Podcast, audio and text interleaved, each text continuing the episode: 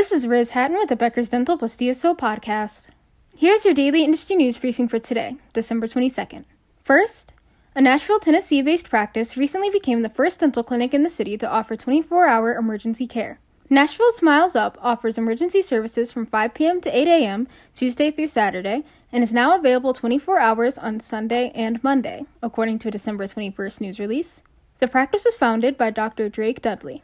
Second, here are three affiliations Guardian Dentistry Partners has made that Becker's has reported on since December 14th.